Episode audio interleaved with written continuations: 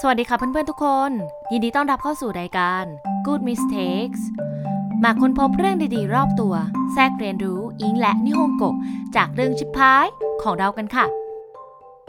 ในช่วงที่ไวรัสโคโรนากำลังระบาด หน้ากากอนามัยนั้นสำคัญขนาดไหน แล้วมันเกี่ยวกับเรื่องผิดพลาดของเรายังไง เอ๊ะทำไมคนที่นี่เขาไม่ใส่กันล่ะ เดี๋ยววันนี้มาฟังข้อผิดพลาดเกี่ยวกับหน้ากากอนามัย และเตรียมพร้อมป้องกันเรื่องไวรัสโคโรนาไปด้วยกันค่ะปะไปฟังกันเลย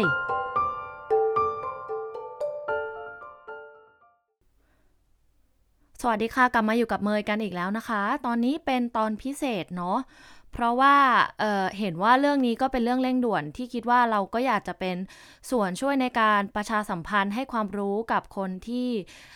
ยังไม่ได้รู้รายละเอียด หรือไม่ได้มีเวลา ตามไปดูในโซเชียลมีเดียแต่ว่าฟังพวกวิทยุหรือว่าพอดแคสต์อะไรอย่างนี้เนาะก็เป็นเรื่องเกี่ยวกับไวรัสโคโรนาหรือที่เราเรียกกันสั้นๆ ตอนนี้ว่าโควิด -19 นั่นเองนะคะแต่ก่อนอื่นต้องขอเท้าความเรื่องผิดพลาดในวันนี้ให้ฟังกันก่อน ซึ่ง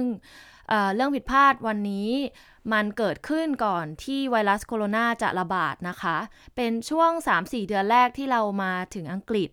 แล้วทีนี้เรามีอาการเหมือนว่าจะเป็นหวัด แต่ยังไม่เป็นนะตอนนั้น อืม ประเด็นก็คือ เราอะไปได้ยินมาว่าคนที่เนี่ยเขาไม่ใส่เฟสแมสก์หรือหน้ากากอนามัยกัน คือถ้า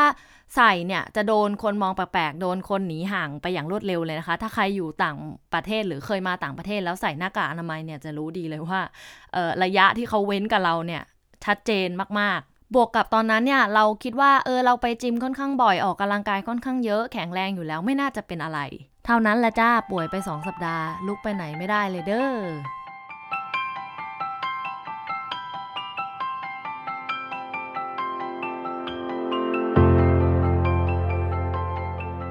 หลังจากที่เราหายป่วยในวันนั้น เราก็ตัดสรู้และตัดสินใจในตัวเองเลยว่า คนที่นี่จะมองแบบไหนก็ช่างมัน แต่เราอยากจะยึดหลักการที่เราได้เรียนรู้มาจากประเทศเราที่ว่าป้องกันตัวเอง แล้วก็ป้องกันไม่ให้คนอื่น เป็นเพราะฉะนั้นตอนนี้เองอะ่ะเราก็ใส่หน้ากากอนามัย ทุกครั้งที่เรารู้สึกว่ามีอาการจะเป็นหวัด หรือแม้กระทั่งเข้าไปในที่ที่เรารู้สึกว่า เออมัน มันน่าจะสุ่มเสี่ยงต่อการติดเชื้อโรคไวรัส หรือแบคทีเรียมา อาทิเช่น ลอนดอนนั่นเองนะจ๊ะ แต่ทีนี้คำถามที่ตามมา ก็คือแล้วทำไมคนที่นี่เขาถึงไม่ใส่หน้ากากอนามัยกันล่ะ ก็จากที่เราลองไปเสิร์ชหาดูรวมถึงทั้งถามของคนที่นี่ด้วยนะ เขาบอกว่าเเขามีทัศนคติต่อคนที่ใส่หน้ากากอนามัยว่าเป็นคนที่ป่วยหนัก หนักแบบว่าไปโรงพยาบาลมาอะไรอย่างเงี้ยแล้วหมอบังคับให้ต้องใส่ถ้าจะต้องออกมาข้างนอก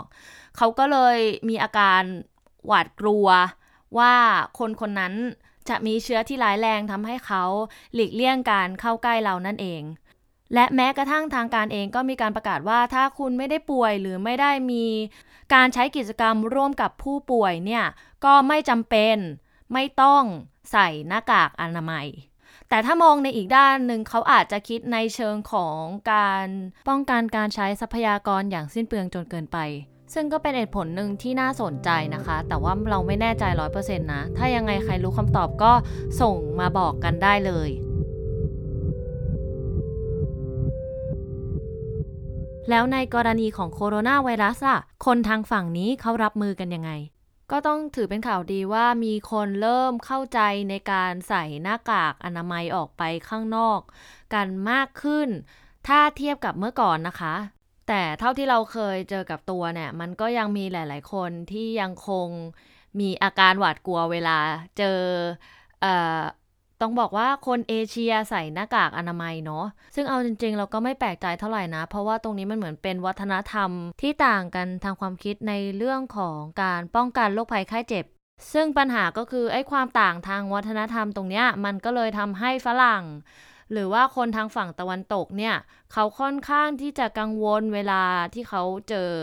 คนเอเชียใส่หน้ากากอนามัย จากเหตุผลที่บอกไปว่าถ้าคนที่ใส่หน้ากากก็คือคนที่ป่วยหนักจริง ๆ บวกกับที่ตอนนี้โควิด -19 มันกำลังระบาด ซึ่งไอ้ทิ่งที่มันระบาดมันมาจากจีนถูกป่ะมันทำให้คนเอเชียที่เนี่ยตกเป็นเป้าของการ racist ทางคำพูด หรือแม้กระทั่งโดนทำลายร่างกาย มากกว่า กลุ่มคนอื่นๆ ที่ใส่หน้ากากอนามัยนั่นเอง แน่นอนว่าไม่ใช่ทุกคนที่จะมีทัศนคติในแง่ลบอย่างนั้นนะคะ แต่ถ้าพูดตามหลักความจริงแล้วเนี่ย มันมีเปอร์เซ็นต์ที่จะเกิดเหตุการณ์แบบนี้ได้มากกว่าในประเทศแถบฝั่งบ้านเรา เพราะฉะนั้นก็อยากจะเตือนเพื่อนๆ พี่ๆ น้องๆ ที่มาเรียนที่ต่างประเทศ โดยเฉพาะในแถบของฝั่งตะวันตกเนาะ ว่าเวลาจะไปไหนก็ขอให้ระมัดระวัง และอยากให้มีเพื่อนไปด้วยกันอย่างน้อย 2-3 คนเนาะและอีกครั้งถ้าเป็นไปได้ก็อยากจะให้กลับก่อนพระอาทิตย์ตก ถึงแม้ว่ามันจะฟังดูโบราณโบราณ แต่เราคิดว่าวิธีนี้เป็นวิธีที่ปลอดภัย แล้วก็เซฟตัวเองได้มากที่สุดลองจากการที่ไม่ได้ออกไปไหนเนาะแต่ก็ไม่อยากจะให้ทุกคนลืมใส่หน้ากากอนามัยในกรณีที่ตัวเองรู้สึกเหมือนจะไม่สบาย หรือว่าตัวเองไม่สบายอยู่นะคะ เพราะว่า ยังไงการป้องกันตัวเองแล้วก็ป้องกันไม่ให้คนอื่น ไปติดเนี่ยเราว่ามันสำคัญกว่าการที่เราจะมานั่งห่วงว่าคนอื่นจะมองเรายังไง And now it's time for challenging time. Today's on special episode, I would like to talk about COVID-19, which is a new type of coronavirus. So if you just came back from COVID-19 high risk area like China, Japan, Korea as an example, please isolate at home for 14 days because you may be a asymptomatic carrier and if your symptoms develop, please contact your GP as soon as possible. But how do you know that you have symptoms? Well, it's quite easy though. Based on CDC information, if you have a fever or cough like or shortness of breath like when you cannot breathe properly, and even though you didn't have this kind of signs, then you should prevent yourself by wash your hand cover your cough or sneeze with tissue and please stay home. Don't go anywhere when you are sick. And that's it โอเค กลับมาสู่ช่วง language focus point ในวันนี้นะคำศัพท์อาจจะไม่ได้เยอะมาก เพราะว่าอันนี้เตรียมแบบด่วนไฟลุกไฟแลบมาก ๆ เลย โอเคคำแรกก็คือ asymptomatic carrier แม่พูดสไทยเชียเออสะกดอย่างนี้ A S Y M P O T O M A T I C แล้วก็ carrier C A W R I E R ถ้าแปลแบบง่าย ๆ ก็คือคนที่มีเชื้อ แต่ว่าเชื้อนั้นนะยังไม่แสดงอาการออกมา ถ้าเทียบกับโควิด -19 เนี่ยก็เหมือนกับคนที่มีเชื้อ แต่ว่าเชื้ออยู่ในระยะฟักตัว 14 วันนั่นเอง ส่วนอาการของโรคต่างๆ เนี่ยเราจะเรียกว่าซินทอมสะกดเหมือนกับไอเนี่ยเอ่อ asymptomatics อะเอ่อ S Y M T O M ซึ่งอาการที่เราได้บอกแล้วเราคิดว่าน่าจะเป็นตัวชี้วัดว่าตัวเองเป็นแค่หวัดธรรมดาหวัดใหญ่หรือว่าเป็นโควิด -19 เนี่ยก็คือ shortness of breath เนาะหรืออาการที่มีการหายใจหอบถี่ แล้วก็ขอเสริมเรื่องการขับถ่ายเหลวด้วยเนาะถ้ามีอาการแบบนี้ให้รีบไปหาหมอนะคะ ซึ่งหมอต่างประเทศอะ่ะ มันก็จะมีหลากหลายรูปแบบถูกไหม ส่วน GP เผื่อใครยังไม่รู้มันคือ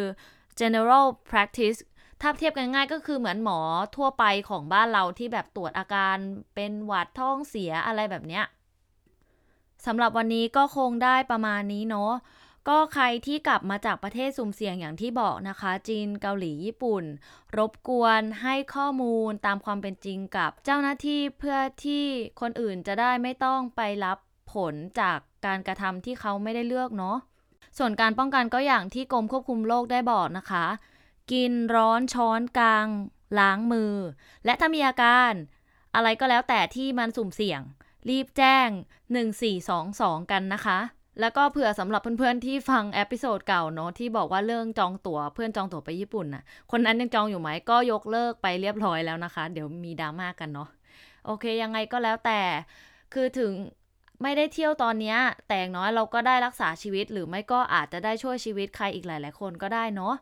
และอยากฝากถึงคนที่อาจจะแบบพลาดเพราะว่ากลัวไม่อยากจะบอกอะไรอย่างเงี้ยค่ะ ตอนนี้ยังไม่สายเนาะคนเราพลาดพังกันได้ แต่มันขึ้นอยู่กับว่าต่อไปเนี่ยคุณจะตัดสินใจทำในสิ่งที่ถูกต้องหรือเปล่าแค่นั้นเอง learn from mistakes